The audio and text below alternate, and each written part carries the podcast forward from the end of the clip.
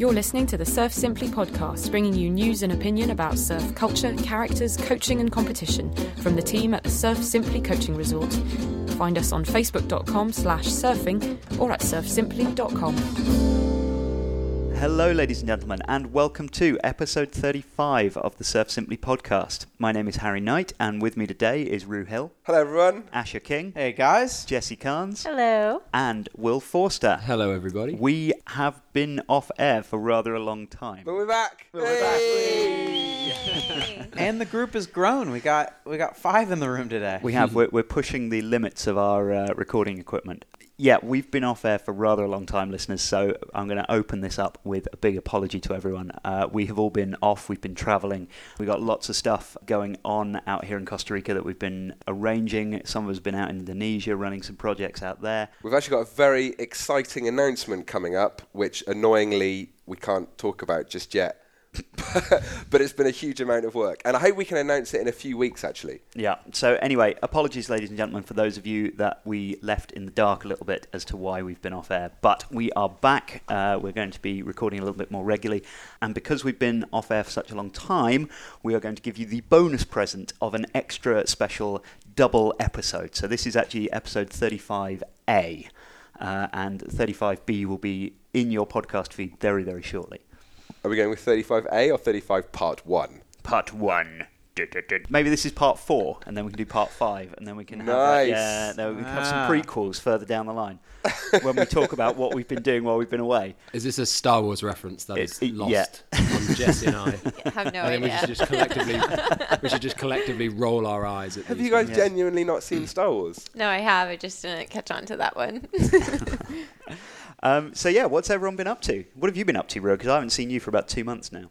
Well, uh, you guys have all been on a lot of amazing trips. I've been working on our massive secret project here in Costa Rica, but uh, I did get to go to the North Shore, Hawaii last week with Will and Jesse, um, which was awesome. And uh, we, we were kicking around the idea of doing a little Surf Simply satellite project there at some point, although there's a lot of details that need to be ironed out. yeah. One thing that I, I think like a lot of our listeners uh, would really like to go and check out the North Shore, and I think a lot of people are intimidated by you know films like Busting Down the Door that make the Yeah. whole experience look terrifying, and footage of people getting mauled at pipeline backdoor. Uh, and actually, you know, it's a really, really awesome community, and it's one of the most beautiful beaches I've ever been to. Uh, and I think the way that we did it is actually a way that a lot of our listeners, like a lot of level three surfers that want to go and experience it and check it out, could, could do it kind of the same way we did. Yeah. Um, Will and I went and checked uh, sunset at one point, and we went. We walked around to a different perspective, and sunset looked like a fun wave at Guiones. Like it wasn't intimidating at all. When you think of going to the North Shore, you think you're gonna get worked and and you know pushed down on the reef and big waves, but it wasn't. It was really friendly and, and fun. Yeah. So, so there's actually some. There's this stretch of coast between Sharks Cove and Sunset Beach. It's like beautiful golden picture postcard sand, and the road's kind of set back a little bit, so it's nice and quiet. And you know, obviously, you've got these amazing waves there. But in between Rocky Point and Sunset, you've actually got some really, really soft, friendly waves that you never see in the movies, and people don't go to the North Shore to surf them. Mm-hmm. There's Cammy's Reef and there's Monster Mash. And I think I'm not quite sure, but I think that between Monster Mash and Rocky Point, they call it Stoneland, or was it something like that? Where we were staying was really nice because if you were going out there as perhaps like a mid-level surfer, you could stay anywhere between Rocky Point and Sunset and paddle out at Monster Mash uh, or Cammy's uh, and surf both of those two reefs. You know, in like head high to double overhead range, they're pretty fun and friendly. And then just down the beach, you can walk down and you can check out, you know, backdoor pipeline off the wall and Rocky Point and watch incredible surfing going on there. And actually, the way the beach bends. When you're staying on those houses there, you're looking sideways into sunset, so you're seeing it peel right down towards you, which is really cool. Uh, and there's a bunch of rent- rental properties like the one we stayed in, just right on the beach there. So I mean, that's a really if you're someone that loves the idea of visiting the North Shore, but have been put off by horror stories of terrifying waves, it's definitely somewhere that's worth checking out. And I think that's the way to do it. And just to put into perspective how friendly the waves were, uh, Jesse and I tandemed the reef out front of the house on an 8.2 NSP. Yep. Yeah, so yeah, you, you almost forget that it's small and fun a lot of the time there because you see so much incredible footage. Uh, surfing, I, I went and was surfing up at the beach park next door to Pipeline and I paddled over to Pipe for a bit and it was kind of like waist to shoulder high. and it was right when Sunset Elementary had come out. So I was, I was basically surfing the Pipeline Reef at like waist to shoulder high, probably with a hundred under tens who all surfed better than me, and it was such an amazing experience. And Asher, we've uh, we've been out in Indo. You've been out in Indo forever. Yeah, I've basically been out in Indo since the last time we were on the podcast. I was Yeah. out there for almost 50 days. Wow. So that was pretty incredible. We did. Um, I was in the the Mentawai Islands for 20 days with you for the first six, and then we went with a group of returning Surf Simply guests, all in sort of the level three and four range, and we just had the best time. Uh, Jesse and Will were out there as well, and uh, we got great waves. Um, nothing huge in that week. It was probably a bit overhead, and uh, we got to surf such a variety of waves. Um, everyone really got to kind of accomplish their goals. Everyone sort of wanted to push themselves, and there was a lot of waves that were really good for that. So I, Yeah. I w- couldn't be any happier with how that went. I was so envious of you guys being out there. You were posting all the photos that Will was taking, uh, and there was that beautiful one of Eddie's son at Burger World where you had him in focus, and then like the whole wave was speed mm-hmm. blurred behind him, which mm-hmm. looked beautiful. Yeah, Yeah, it's made me pretty keen to get back out there again next yeah, year. I Yeah. loved it. Yeah, I think it was cool going into it with the with the whole group as the objective for everyone to be able to return back to the Mentawais mm-hmm. by themselves and feel comfortable surfing reefs and all of that. And I feel like everyone not only accomplished that, but will go to other parts of the world surfing other different types of reefs too. Everyone just charged. And if anyone's looking for a cure for seasickness, 60 hours on a dugout canoe is the, is the Are you, ideal are, you, treatment. are you now cured? Are you? completely, yeah. I arrived on the fast ferry seasick and then had no seasickness for the rest of the trip. It was amazing. So I have actually heard if you're a if you're a, a, a NASA pilot or if you're in the Air Force and you're trying to cure seasickness, that's literally how they do it. Basically, they give you they make you motion sick so badly that it just doesn't happen anymore. Yeah. That yeah. was they- Will. That was it. Doesn't sound like a pleasant experience. So, no, no, they st- yeah they stick you in a black box so that you can't see anything, and then they just move it around in a gyroscope so it's uh-huh. moving randomly. And you just- So that's basically what you were doing as official photographer exactly on the yeah, Indo trip. Yeah, absolutely. Yeah. Yep. And then you went on to G-Land? Yeah, I, I, I did quite a lot of traveling through Indo afterwards. So uh, right afterwards, a, a, a big swell popped up on the charts, and I've always wanted to go down to uh, to, to Java. So took the ferry over to G-Land and absolutely scored. I think I could go a hundred times again and never get conditions as, as good as I did. So G uh, G-Land is one of the most intimidating places I've ever surfed when it gets big, especially because you, you take off at that money trees section and it's all kind of mellow, and then you come down to the speedy section, and it, it was the first place I'd ever surfed where the wave gets bigger and thicker and more powerful as you go As down you the line. along. Right, rather than you know after surfing beach breaks and most point breaks, really the wave kind of like peters out as you go mm-hmm. down the line in the biggest bits at the beginning, and especially when the tide's dropping at speedies, and, and you're kind of you're going down the line and the waves getting bigger and thicker and the reef's getting shallower, Shallower and shallower. and suddenly you're just like, there's no exit here. Yeah, what do I do? Asher, didn't you get it so good that you basically surfed yourself sick? Yeah, I, I honestly got it. So, so when I got there, G-Land can get pretty crowded, and it's it's usually a a, a, a group of surfers who all want to get their waves. And wh- the day I got there, uh, it was 60 surfers left G-Land, so I had like pretty pretty empty conditions, and the waves got so good I, I couldn't get out of the water. I was surfing 10 hours a day, and So then just surfing myself sick.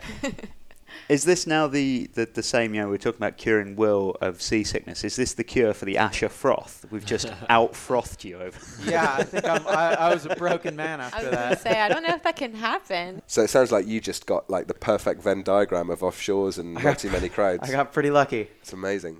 And Will, you went to Japan. I went to Japan. Yes. And y- you did the world's quickest but most encompassing trip through Japan I've ever heard of. I, my trip was brief, would call it that. It was three days, and I had a list of things to do. I only actually completed two of those things just because it's such an amazing place walking around. You just right. get distracted for hours. Um, so I went on the, the Shinkansen, the bullet train, out to Mount Fuji, which was both incredible and hugely disappointing because it was, the summit was cloudy. Ah. So uh, I couldn't see that, you know, the cone top that, that we see in all the photos yeah. really the cultural difference is just amazing you know it's it's the particularly like using the uh, metro links around the city for the first like two days, I c- couldn't even get a grasp at all of where I was going. I was so confused. You know, all the signs are obviously different. It ha- doesn't seem to follow a similar pattern that like London and New York do. You can't really work out routes because of all the symbols and, and, and the different, you know, Tokyo is such a massive city and a complex city, you know, having been all these small villages and then bigger towns and all connected into one mega city now. Um, it's incredibly confusing. So this might be a really stupid, naive question. I've never been to Japan, but when you're looking at signs, do they have like if you're trying to? I can't understand the underground map in English in London. So when you're looking at like signs on trains, does it is it written downwards or like in, on left to right or right to left or? It, it's in a line. It's not not vertical. oh, Yeah. okay. It look it, it's just a series of symbols. And Okay. a lot of the time they would have the English below it, but it didn't always make sense Yeah. to me. It was more like a, a literal translation. So someone than- had done a Google Translate. Yeah, I think that was that was pretty much it. Yeah, but it was incredible though. Like the the bullet train itself was just the most amazing like engineering experience ever. It's when someone says it's fast, it you can't you imagine how fast it is, but you never really know until you experience it. How fast is it? It uh, the one I went on nearly hit 200 miles per hour. That's pretty cool. That's pretty cool. Yeah, it's not the fastest line, but it was. You know, the the most disorientating thing is when you when you look out the window and look far, you don't feel you're going incredibly fast because of the perspective.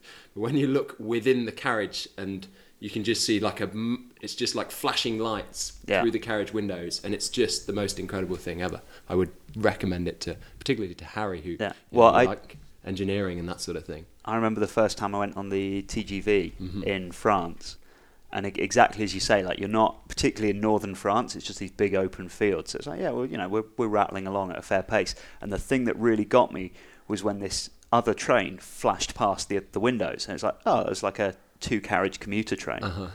And it wasn't. It was a 15 carriage TGV going the same speed in the opposite direction, and it went. pa- I mean, that the closing speed must have been getting on for you know 400 miles an hour, Yeah.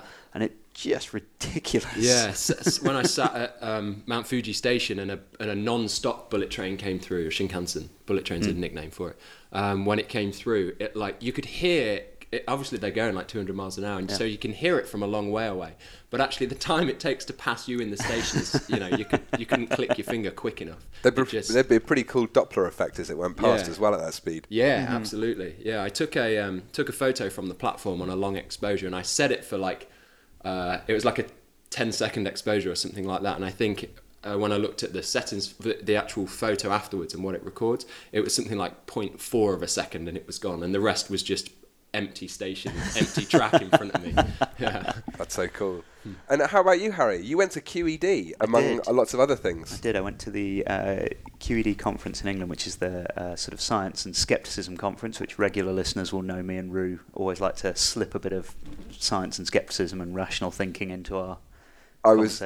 I was really uh, envious. I really, really wanted to go to that. The lineup looked amazing. There was Simon Singh and Richard Wiseman and Cara Santa Maria was there. Yeah, it was. And your dad was one of the speakers as well, right? Well, my dad spoke. There was sort of a little fringe uh, thing going on on the Friday, uh, the day before, and he spoke at that. Yeah, which was That's was- pretty cool. Yeah, it was. It was I very cool. But you know, it was it, it was really interesting. There was some really interesting talks um, on a whole bunch of different topics. Actually, you know, some of them were, were going down a much more sort of scientific route.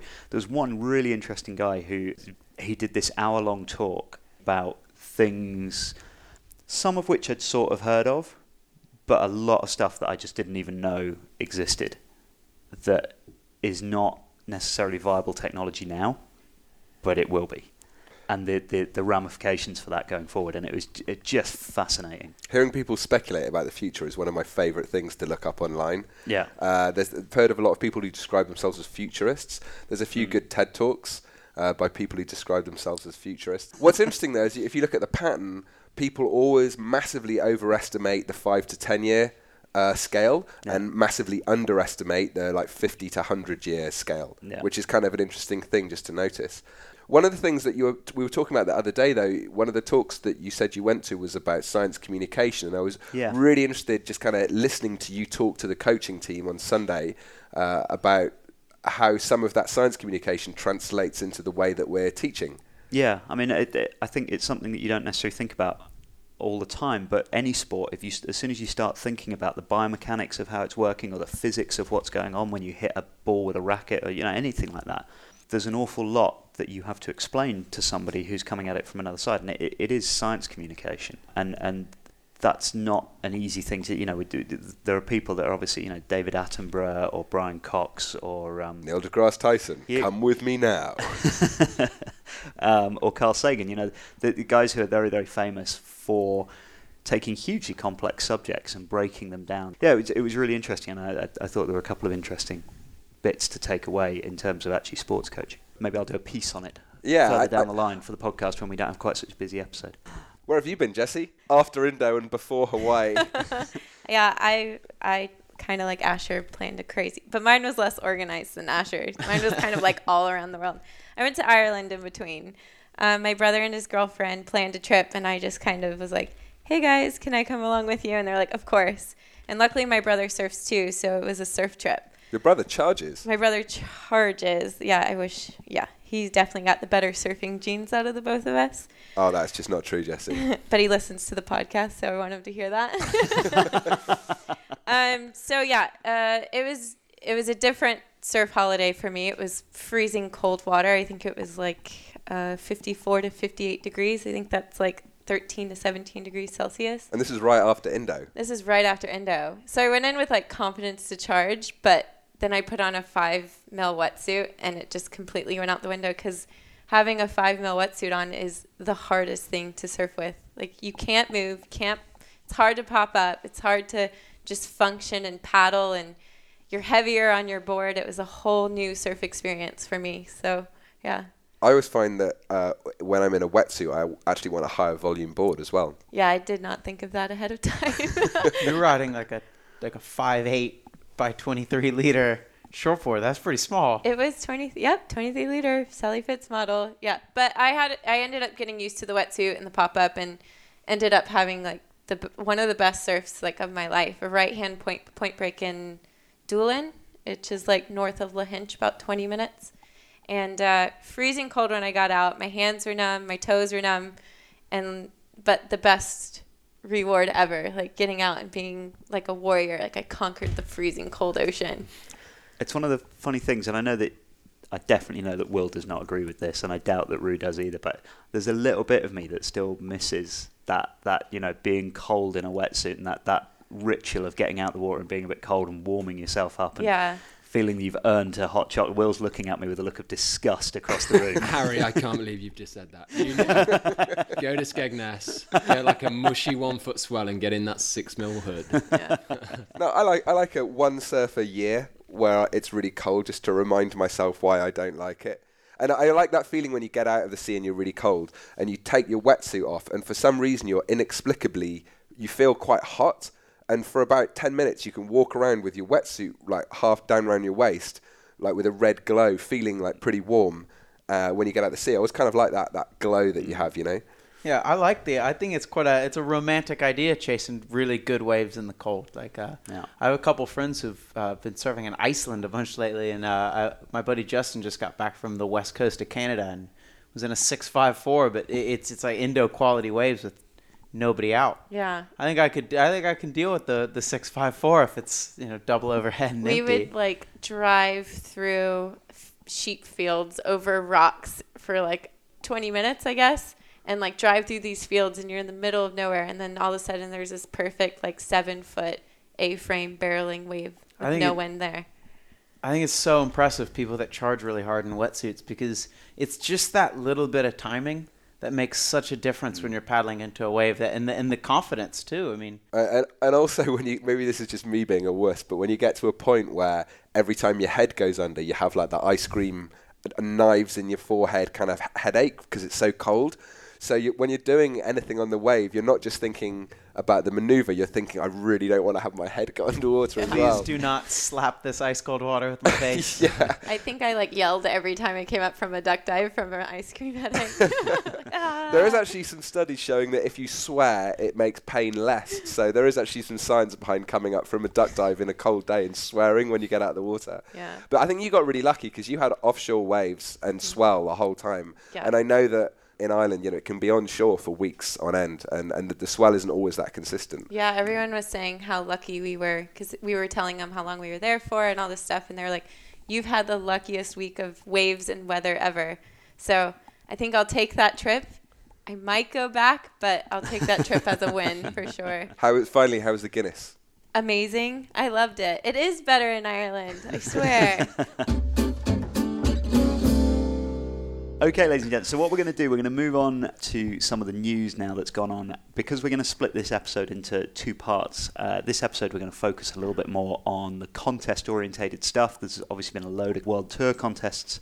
Uh, we've got new World Champions, and we'll come to all of that later. Uh, but a couple of other bits of contest news that have sprung up over the uh, the two months that we've been offline. Two bits of big wave news. Uh, the Eddie Aikau is not going to take place this year for the first time in 30 years. I think this year was this year just gone was the 31st, wasn't it? It's kind of a bummer after how good it was last year, which was probably the best one ever. Yeah. I would say Clyde Aikau was quite. Inf- also, the reason it's not going ahead is because Quiksilver and the Aikau family have had a disagreement about some of the logistics. I think of the contract Yeah. around the event. Clyde Aikau was was very emphatic that it wasn't uh, uh, a money thing, um, but then he didn't actually say what it was about. Yeah. Uh, my understanding is that the the local city uh, will only issue the permit if it is Quiksilver in conjunction with the Aikau family. And now that Quiksilver isn't going to be involved at least this year, it's going to be too late by the time they find a new sponsor to get the permits done in time. So that's why they're having to cancel. I was about to say, I think I think the it, it's not necessarily that it had to be Quicksilver, but the application had to be made by a certain time, and that's now passed. There is now no way for them to get the permit to run the event. There was a yeah, there was a permit issued, but it, it says Quiksilver in the title. Right, and that Yeah, now it's- can't be it's- revert, re- revised. Yeah, so I wonder what. Ha- I mean, next year when the permit's up for grabs, it's going to be quite a bidding war. I mean, somebody's going to take it. I thought it was slightly ironic that the uh, Aikau family were unable to be diplomatic given the history of Eddie Aikau's ability to be uh, a diplomat. Yeah. Um, the other bit of big wave news was that the Titans of Mavericks contest, which is a sort of, I don't know, it's a slightly weird side big wave event that's been running the last few years. They are, for the first time, going to allow women to take place. Woohoo! There we go. Jesse's happy. but it, there is actually a, a big contingent of female big wave surfers who ride Mavericks on a regular day to day basis. And the, the Titans of Mavericks contest was always meant to highlight the local chargers. They, they, they always put an emphasis in the entry on the local guys. And so, yeah. Uh, The, the only shame is it wasn't entirely voluntary that they Yeah, it let women into the Felt contest. a little rushed. but Jesse, six women allowed. You gonna you gonna do Mavericks this year? Heck no. Come on, Definitely cold water. not. You've been in Ireland. You're I- ready. I do think like women adding women to that is just going to open up a lot more viewers to women surfing in general. Like seeing that these women are doing the same thing that men are doing is really, really, really cool. Yeah, well, it's the big waves are such a spectacle. Like the, the, the big wave events, the photographs and the media that come out of big wave events reach audiences that small wave surfing doesn't. Yeah. And neither the WSL nor the standalone contests like the Eddie Aikau or the Titans of Mavericks, none of them have ever had female competitors. And there are some female big wave surfers who charge. Yeah. But th- they don't have. There is no other avenue within their surfing. You know, they're not competing in small waves or anything like that. This is what they do. This is where they get their, uh, you know, their sponsorship money and stuff like that. So I think it's it's great to see one contest at least putting that on the world stage. the way they do the field is just it's just strange. It's they they announced a, a round of 56 names in September, and then they axed it to 36, and then they they cut it down to 24, just kind of like just whittling them down by some committee of five. Sounds like it belongs in Game of Thrones and not in competitive surfing. Are you just describing a Ridley Scott film? Is that what this is? Yeah, it's- It's just like it kind of has this weird. It has a weird feel to it. Yeah, well, it's it's meant the, the the idea is that it's meant to be they announce the the people who they think are are doing well, but it's it's people who are out there on a regular basis, like surfing Mavericks every time it gets good. They're the ones that are, get the final invite. So, uh, Carrie Ann, who's rejoined the Surf Simply team recently as uh, doing all, organising all of the bookings. If you email us, uh, listeners, she'll be the one that replies to you if you're coming to stay with us. But she, she and I were having a really interesting conversation the other the other day about women in sport and competitive athletes. And when I was reading up a little bit about this earlier today, you know, I ended up reading about sort of equality in, in women competition and pay, and then that kind of led me down into transgender athletes. And there's been a lot of interesting discussion about a UFC fighter called Fallon Fox. And then it, I, I just went down this whole rabbit hole, and it's such a fascinating subject. Have you guys heard of a, of a surfer called uh, Peter Drown? Drouyn. Drouyn, sorry. Yes. Or obviously you have more than me. I, so I was just reading about him today, but he was a Australian champion. He was like a, a really, really famous surfer. He had a sex change in 2003 and became Westerly Windina. Uh, I was just reading an article on Surfer Mag today, actually from last August, and they're making a film called Becoming Westerly Windina, which is all about his career as a professional surfer and then like the sex change that he went through and you know how he's kind of dealt with all. And the conversation that Carrie Ann and I were having was was about the, the UFC fighter Fallon Fox because uh, some of the female fighters were sort of saying that she shouldn't be allowed to fight against the women because she used to be a man. Uh, Ronda Rousey made some interesting comments about how there should be a difference between people who are pre and post pubescent in when they have their gender reassignment, which I thought was kind of interesting. I went started looking at some of the science behind it all, and it seems like what the science is saying is that we're having all these conversations about whether people should be categorized as men or as women and when they should be competing together or when they should be separated and in, if, in, in what way they should be separated.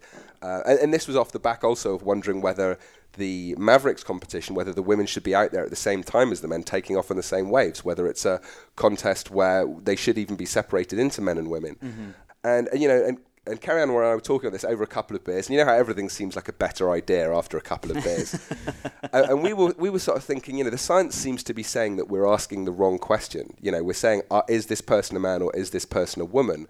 But every issue of uh, gender assignment or sexual orientation seems to be that it's on a scale.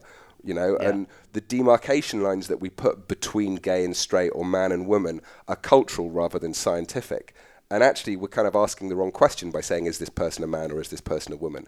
So we were talking about other ways that you could categorize people in sport, and we kind of came up with the idea of you know doing it by weight, and we were just kicking this idea around, and probably it's a terrible idea. I haven't really explored it that much, but we were thinking, so what about instead of having like men's and women's heats, you did heats by weight, the same as you do in uh, you know in boxing. You have like you know featherweight, bantamweight, heavyweight, and then you've got people of comparable muscle mass fighting against each other, surfing against each other.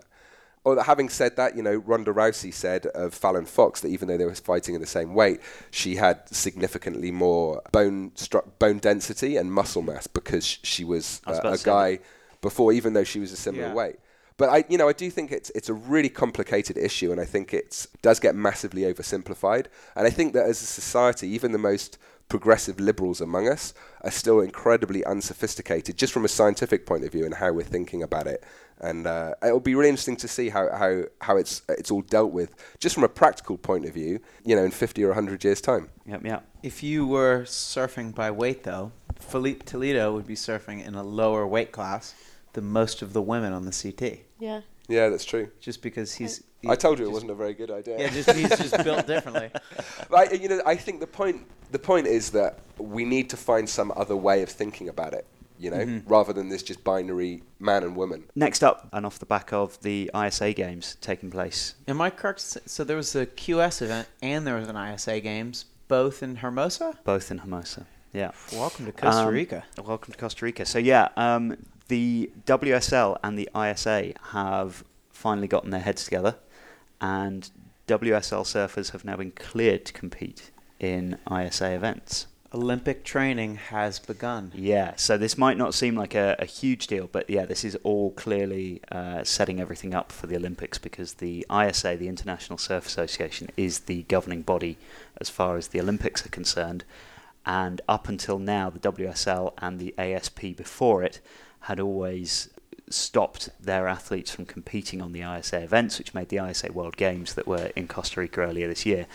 They're pretty amateur. Like anyone who's trying to compete in any way professionally is a WSL registered surfer and therefore can't compete on the ISA. So, uh, in the short term, the ISA World Games are going to get really interesting because Australia is going to be able to put Mick Fanning and Joel Parkinson up. It, it's going to get really interesting. This, So- This basically means, uh, to translate it into layman's terms, that the surfing in the Olympics is going to be interesting, not just everyone watching it going, "Who's that guy? Who's that guy? Who's that guy? Oh, that's Tia Blanco." And who's that guy? Who's that guy? Yeah. Yeah. Uh, I also th- I thought it was really interesting that Hawaiian surfers are allowed their own team for the ISA World Games, but Hawaiian surfers have to compete for the U.S. in the Olympics. I think that's because the Olympics is a little bit more official. Yeah. The ISA World Surfing Games is a little bit like it's it's a little bit sawdust on the floor, isn't it? Especially before the WSL was allowed to take part. Yeah. I, I like that Hawaii's going to be part of the USA in this one. Come on, give us John John Florence. Yeah, bring him Bring him over. And Chris Amar, please.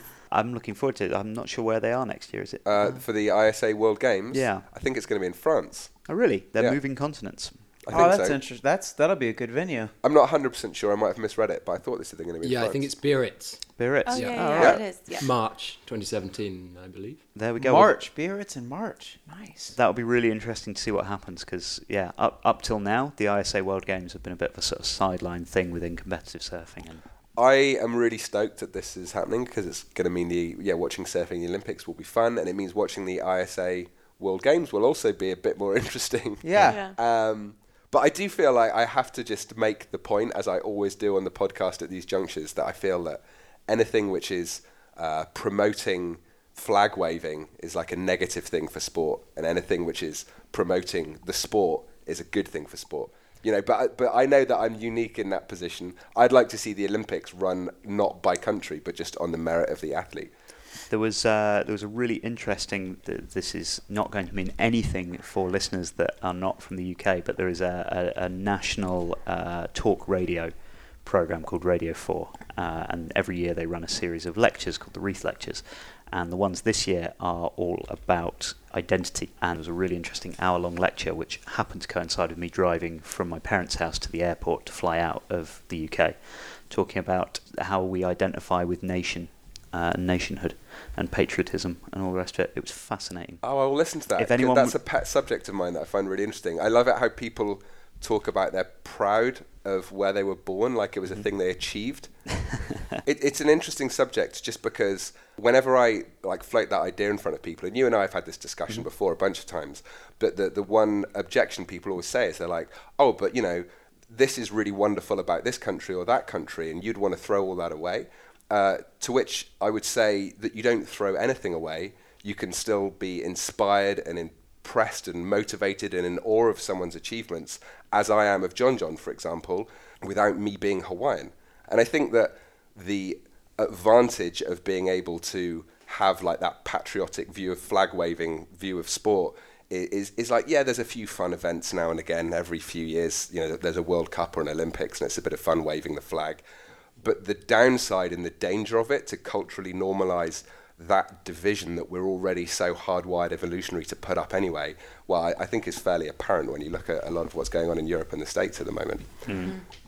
Yeah, that was a serious. Hmm. Oh yeah, amen. I did not segue that into American politics. I was about we are. We, we had an email, didn't we, about six months ago, saying no politics on the podcast, please. So that was as close as we get. We just did a little like flyby on the tower, and then we're going to like bank away from it. You're listening to the Surf Simply podcast. Okay, so moving on to the big thing then, the WSL World Tour, the men's and the women's. Uh, we have been off air for quite a while, so we'll start with the men's World Tour. We've had Tahiti uh, out at Chopu. Kelly Slater finally found his form and went on an absolute charge, uh, beat John John in the final in great conditions. Uh, and you called it at the start of the year. Did I? Yeah, you were. You know, remember right at the start of the year we were talking about who, how well everyone was going to do, and you said Slater's not going to have a great year except in Cloudbreak and Tahiti. No, well, yeah. It's big and barreling. Everyone then moved over to Trestles uh, with the Hurley Pro. Uh, Jordy Smith took a, a very well deserved win, uh, really on form through the whole event. Few judging controversies. Oh, uh, through that, and we'll we'll we'll talk about that a bit more in a minute, uh, because they then went to France. We had the Quiksilver Pro with Keanu Asing getting his rookie win, Heart over height. heart over height. That was it. I was trying to remember hasht- what the hashtag was. that you had. Hashtag heart over height. I have to say, watching all the, you know, seeing his interviews and seeing some of the behind the scenes stuff, I like Keanu Asing. He I seems like, love Keanu Asing. I Nice. love his philosophy of, you know, it wasn't just heart over height, but he's kind of said a couple of times in an interview how, like, I'm not a particularly talented surfer. I'm just going to work really hard. Yeah. Uh, you know, which is something that Adriano de Souza has said as well. I, really Yeah. like that approach. You know. Yeah. Um, and then lastly, finishing up just last week, uh, the Portugal event, the Rip Curl Pro, and a new world champion in John John Florence. Uh, Yay!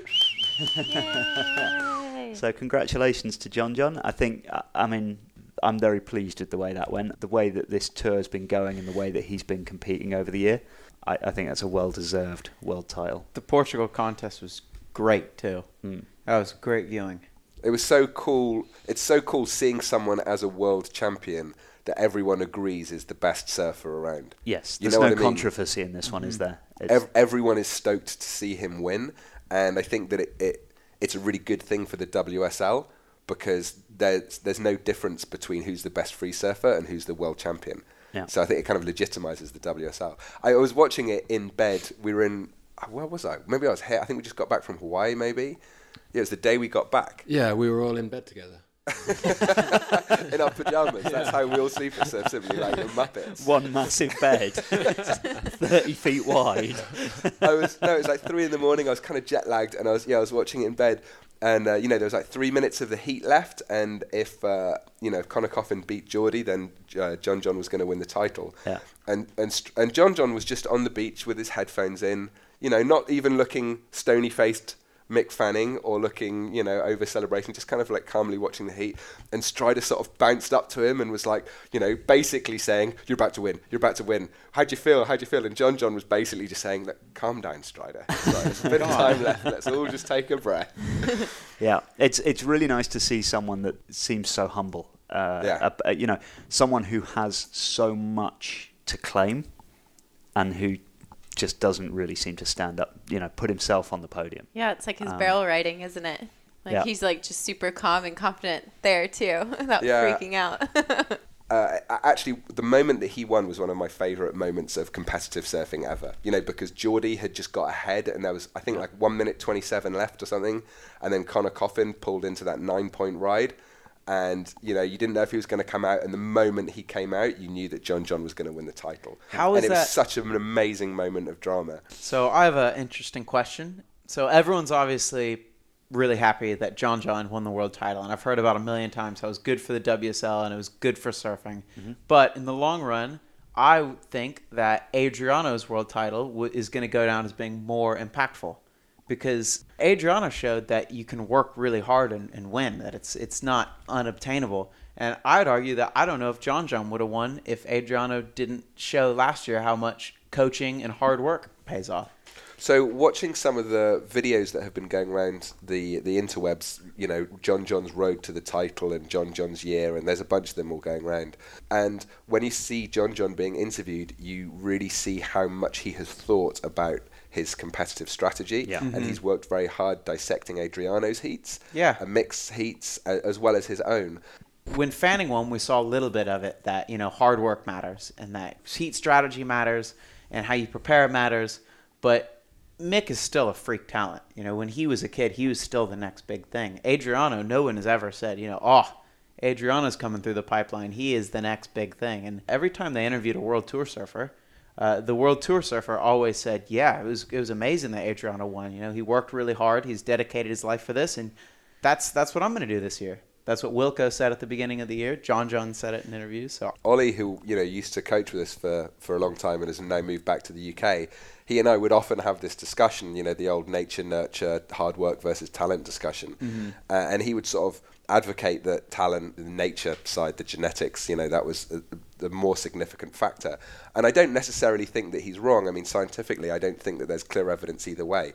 But I do really like the idea that hard work always trumps talent because it's less deterministic and it you know makes me feel like I'm more in control of my own destiny. Maybe I and like can why not world think tour. that? What's the downside of, of taking that approach? You know, It's- and I think it's a good it's a good lesson for us all to take home, not just kids but surfers of all ages. You know. Yeah, I, I'm excited that we have guys like Medina and John John who now have the freakish talent and the work ethic. So I think we got a good rivalry next year.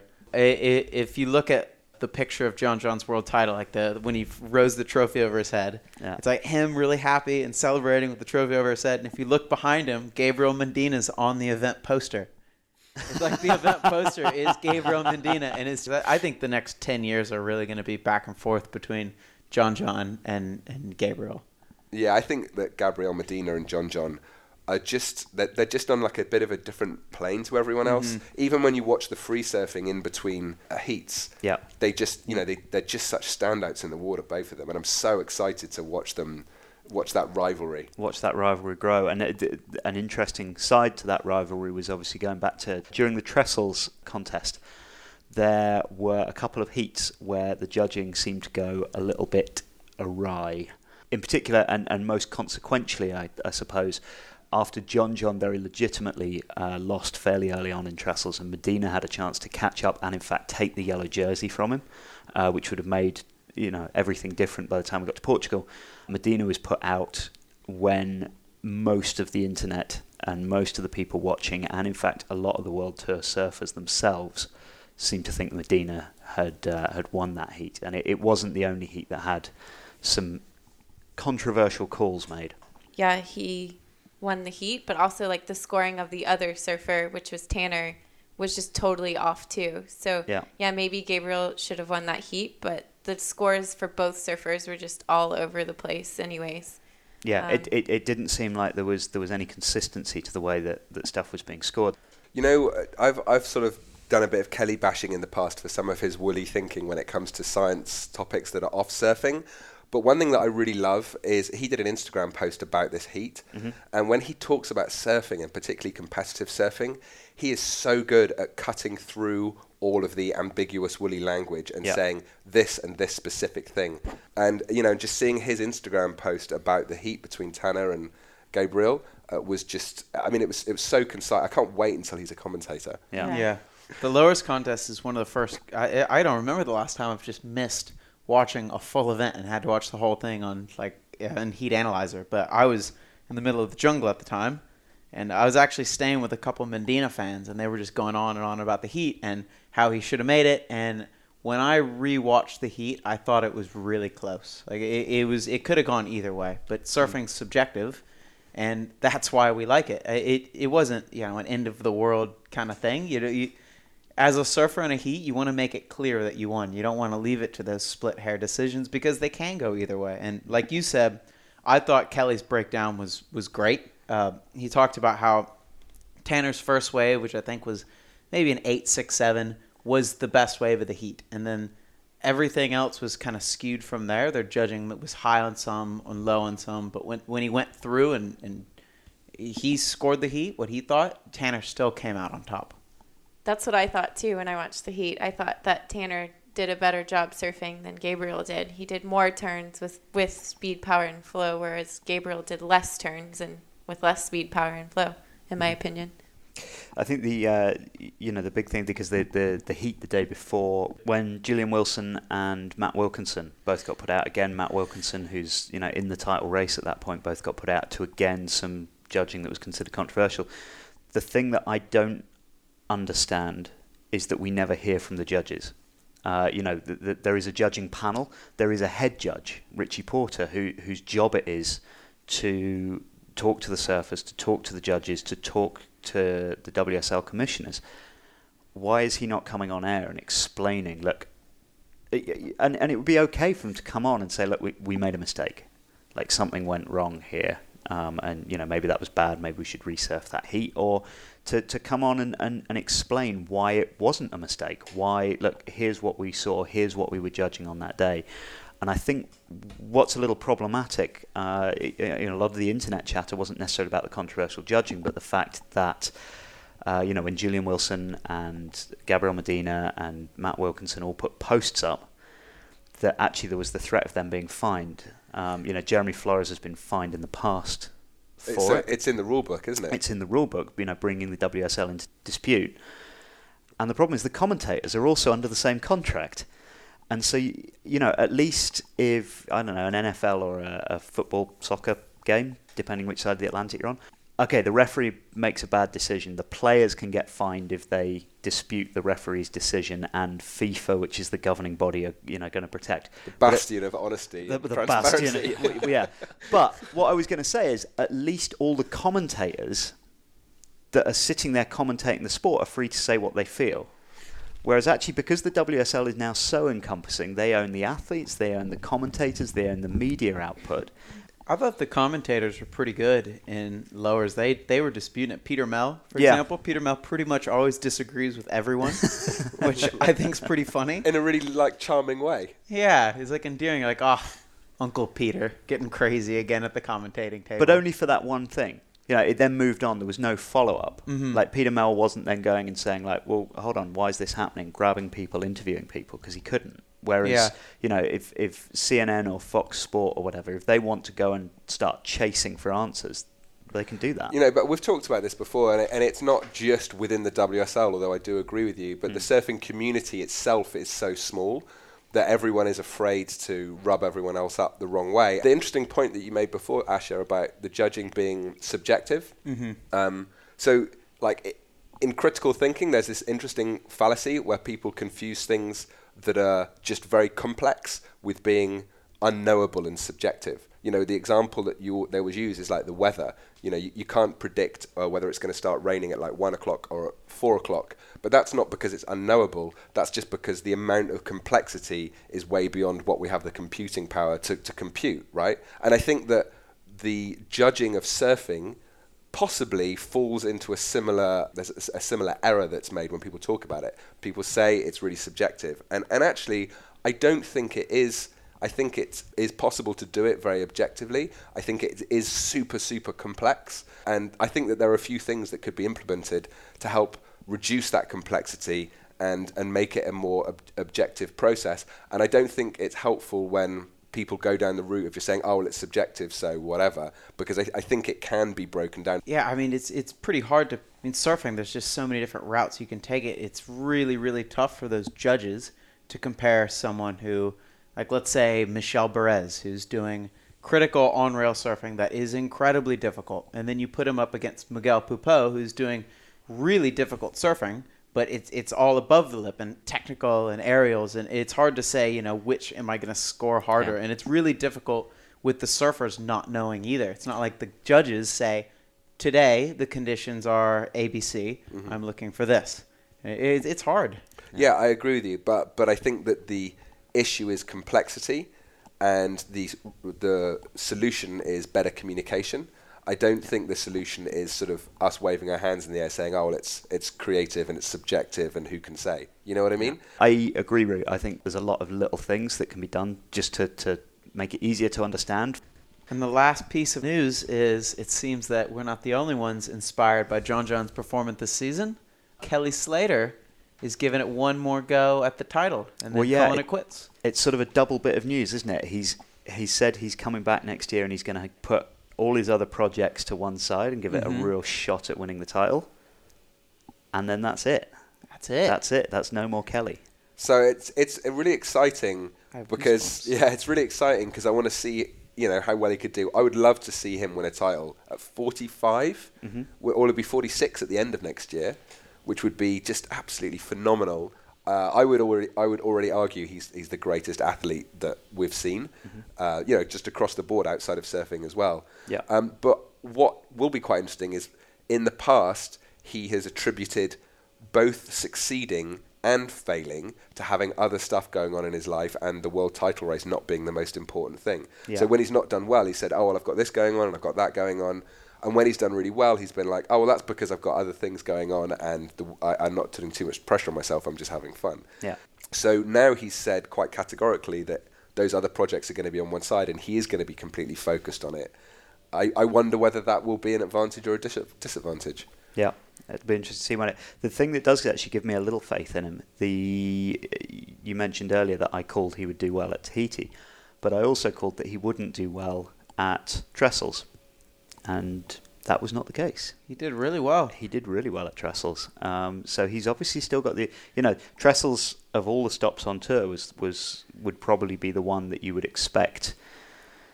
You know the younger guys that are more quicker on their feet and smaller surf. Uh, uh, you know that's where you would expect to see maybe Kelly struggle. It's certainly where he seemed to struggle in the past, and he went out there and killed it.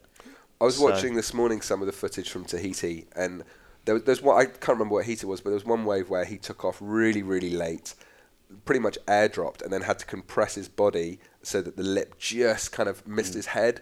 And then, without grabbing the rail on his heels, he pulled the board back up the face, and then it chandeliered on him. But he was so compressed that even though the board dropped away from him as he came out of the barrel, he was able to extend mm-hmm. and like keep his balance and then come on through.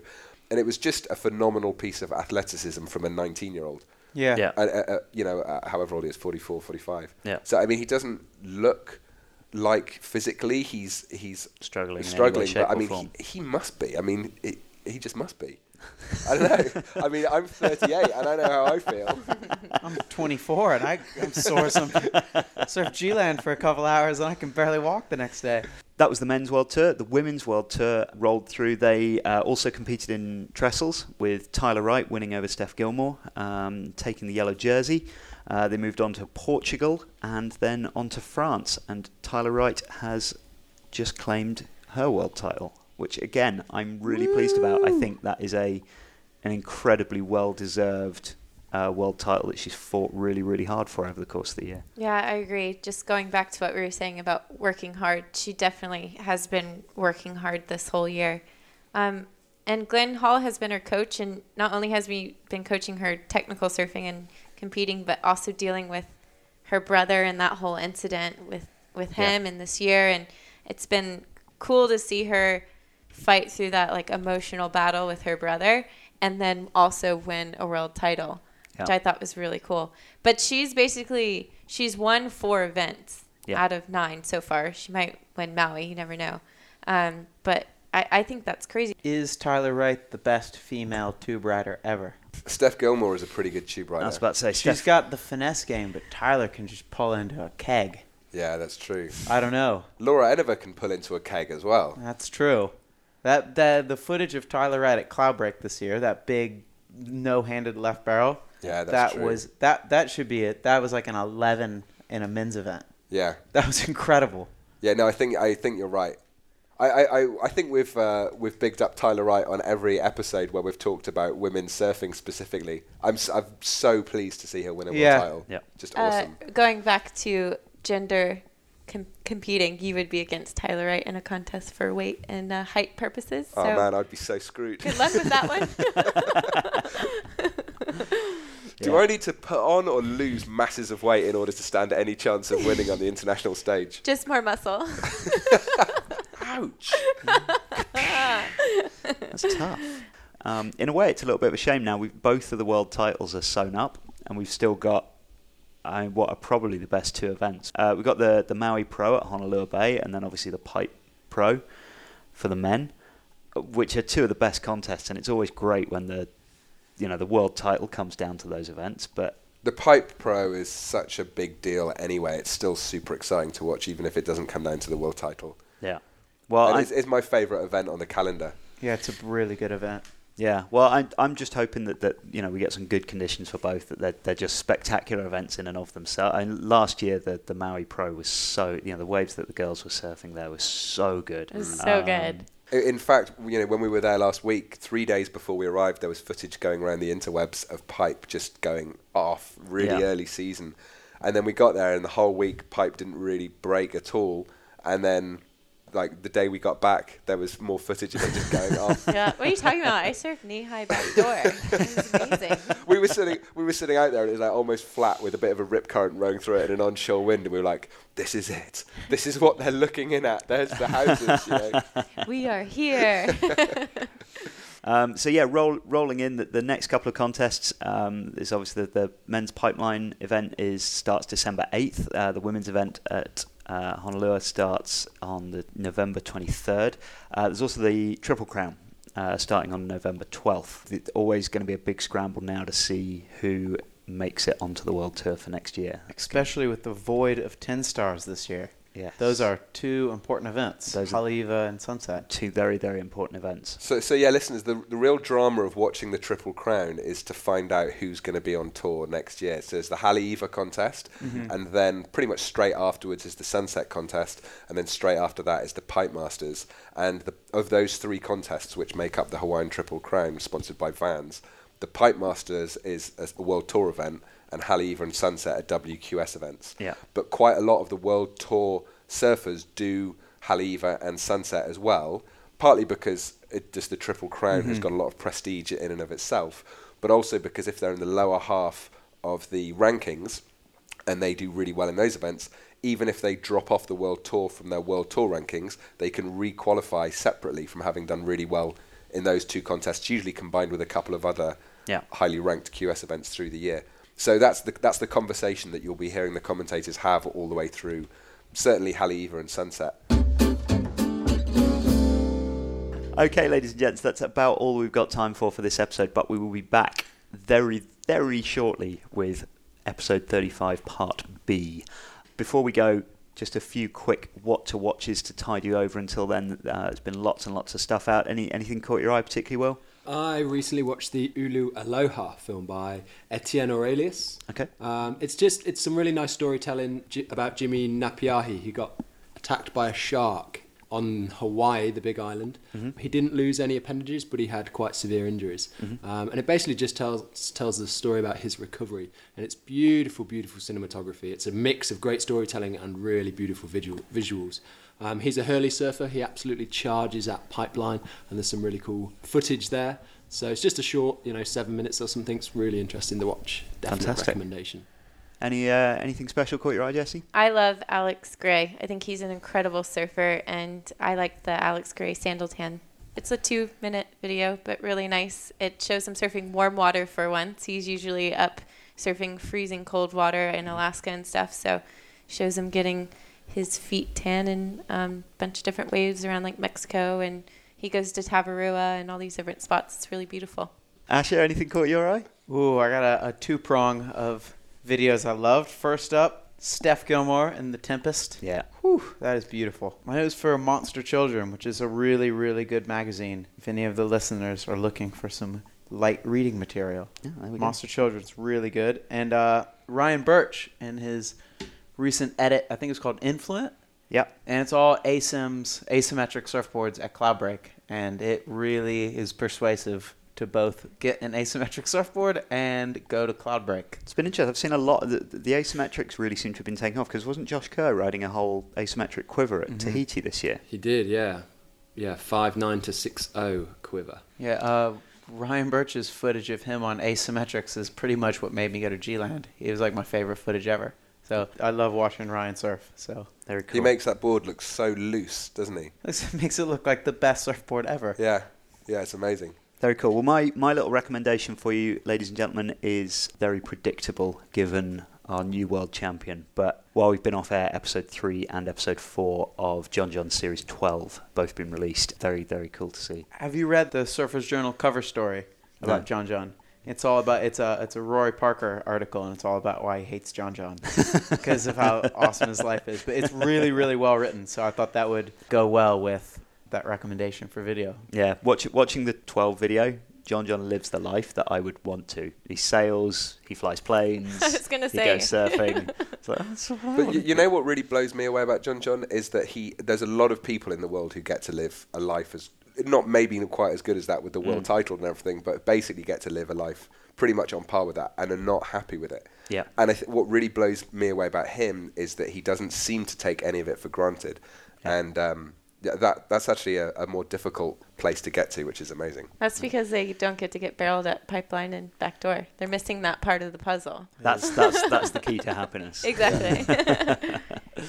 Very good. Okay, ladies and gentlemen, join us again very shortly. For now, from all of us, Bye, everyone. That was the Surf Simply podcast from the Surf Simply Coaching Resort in Costa Rica. For more about Surf Simply's video coaching courses for experienced surfers and technical coaching for entry level surfers, go to surfsimply.com.